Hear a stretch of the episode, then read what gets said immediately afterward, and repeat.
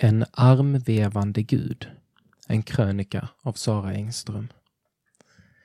Trött efter en lång arbetsdag hoppar jag av cykeln och leder den med tunga steg upp för sista backen.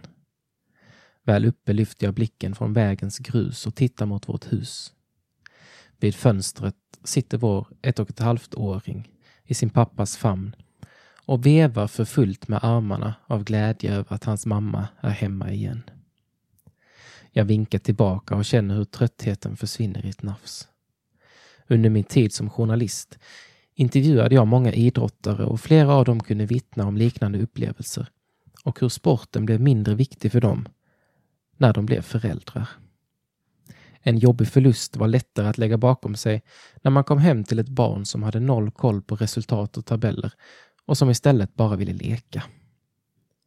Jag tror att Gud vill ge oss samma känsla när vi kommer till honom och ska försöka be om förlåtelse för något vi vet har blivit fel. När vi är trötta och blicken skamset letar sig ner i marken. När vi är besvikna över att vi inte har levt upp till våra egna och andras förväntningar. Vad vi än har i bagaget står Gud i fönstret och vevar för fullt med armarna när han ser att vi närmar oss. Superlycklig över att vi har kommit hem till honom.